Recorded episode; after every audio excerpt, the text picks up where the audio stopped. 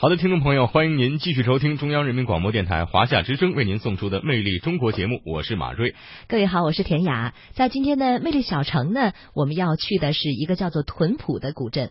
那么在贵州省的腹地大山深处，距省会贵阳大概五十多公里，以安顺为中心，方圆一百五十公里的平方公里的土地上，生活着被称为老汉人的屯埔人。在六百多年来呢，屯埔人固执的坚守着大明朝的祖。是在这里生活着。今天的魅力小城呢，我们跟随记者到这座历史上有名的顺源古驿道上的重要驿站的屯埔古镇，感受这座被称为研究明代历史活化石的古镇，了解屯埔的民风和民俗。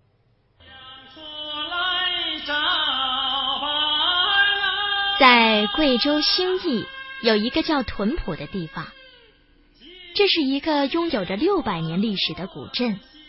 当你到达这里的一刹那，一定会被这里如画的风景和朴素的民风所深深吸引。女人们穿着鲜艳的服装，在田间地头劳作，简直就是一幅优美的世外桃源图。太阳出到屯埔古镇啊，我就犯了一个错误。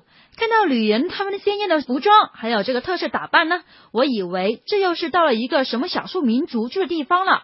但结果呀，我们的张导就告诉我啊，其实这个镇里的人都是地地道道的汉族人。那么屯埔的先民是什么时候来到这里呢？他们又是为何而来呢？在明朝期间。皇帝朱元璋要攻打昆明的小梁王，但路途遥远，粮草不足，因此明朝军队非常需要找到一个有利的地点进行屯兵。在选址的过程当中，朱元璋发现贵州兴义的屯埔易守难攻，是一个战略要地，于是便在这里大量驻兵。后来，小梁王果然不敌明朝大军，失败回逃。而打了胜仗的朱元璋更加认识到了屯埔地理位置的重要性，于是留下三千官兵和家眷在此繁衍生息。这也就是屯埔汉族人的祖先了。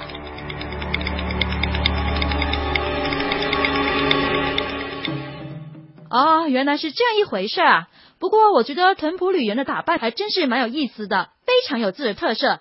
导游小张啊，还介绍说，屯埔这个女人的这个服饰呢，是最有特色的。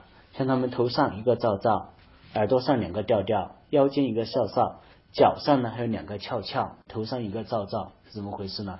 啊，朱元璋是安徽的凤阳人，嗯，征集三十万大军过来，还给他配了三十万骑士嘛，他就要求这个军队的这些人，他穿的这个服装啊，就要穿安徽凤阳古装。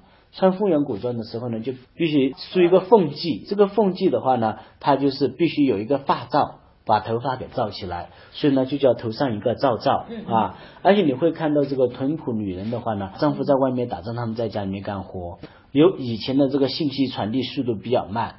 如果说丈夫战死沙场了，家里面这个妻子还没有给丈夫带孝，那她就对不住丈夫。所以臀部女人怎么样解决这个问题呢？在丈夫没有死之前啊，没有过世之前，就先给他带孝。他们就有一个守活寡的习俗，就传承下来。到现在结婚以后的妇女一定要戴这个白色的头巾。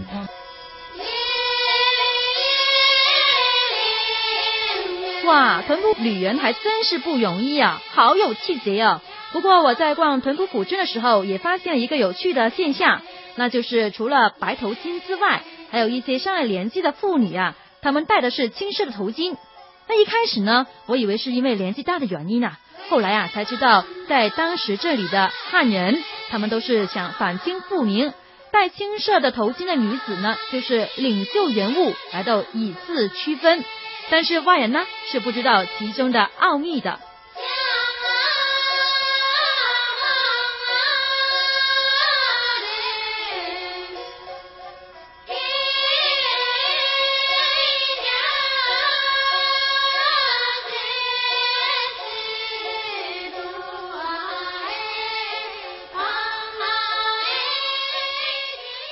耳朵上两个吊吊怎么回事呢？就是屯堡人啊他们是从江浙一带迁徙过来的。来到这个贵州的大山里面他不知道什么东西可以吃什么东西不可以吃。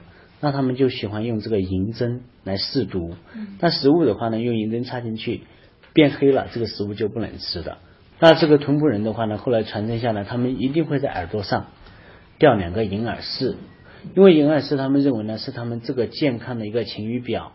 如果发现这个银饰的话呢，它变黑了，就证明这个人生病了；越戴越亮的话呢，就证明这个人身体非常好。哎，记得去年去凤凰古镇采访的时候呢，那里的苗族人呐就非常喜欢戴银饰，而且呢也喜欢用银饰去验一下到底东西有没有毒。屯门女人第三个服饰特点呀，叫做腰间有个哨哨，这又是什么意思呢？